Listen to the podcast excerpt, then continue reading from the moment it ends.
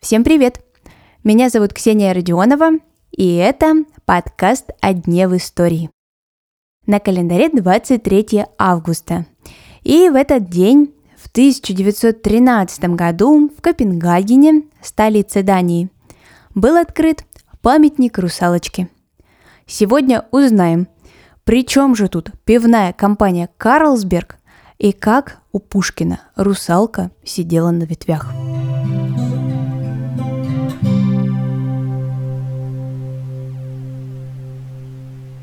В середине XIX века датский писатель Ханс Кристиан Андерсон впервые публикует свою сказку «Русалочка». Если вы не читали оригинал, то я вам расскажу, что конец у сказки был совсем другой. К сожалению, русалочка принца своего не дождалась и превратилась в морскую пену. Люди, конечно, такой финал никак не хотели одобрять. Позже уже выходила другая версия, где русалочка не растворилась в морской пене, а превратилась в дочь воздуха, что тоже вполне себе ничего. Но своего принца, так, к сожалению, эта девушка и не дождалась. Перевод сказки на русский язык немного запутал русскоязычного писателя. Все потому, что русалка – это древнее мифическое существо, которое существовало у восточных славян. И русалка в этом понимании не жила в море. Это была девушка, которая ходила на своих ногах по земле. Эти девушки ходили в белой одежде и имели светлые распущенные волосы – они либо оберегали поля, леса и воды, либо были душами, которые не нашли упокоения на том свете. В общем, с той русалочкой, о которой писал Ганс Христиан Андерсон, общего было мало. В западноевропейской мифологии существовали морские девы.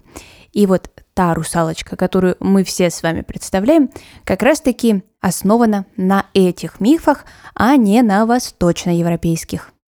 Именно поэтому у Пушкина в начале Русланы и Людмилы русалка на ветвях сидит.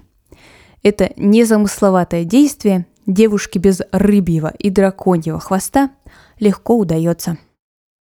А теперь вернемся к пиву. Точнее, к компании «Карлсберг». Сын основателя этой компании, Карл Якобсон, в честь которого, кстати, фирма и была названа. Мужчина был настолько очарован балетом хореографа Ханса Бека по сказке «Русалочка», что он захотел видеть такую прекрасную скульптуру в своем любимом городе и заказал ее. Сначала он хотел, чтобы для памятника позировала датская прима-балерина Элен Прайс. И женщина с радостью согласилась.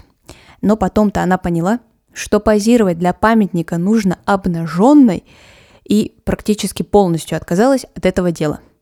Ее все-таки уговорили. И лицо у копенгагенского памятника действительно ее.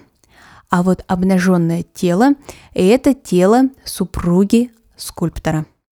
Бронзовая русалочка настолько полюбилась посетителям со всего мира, что в разных странах тоже захотели иметь свой аналог.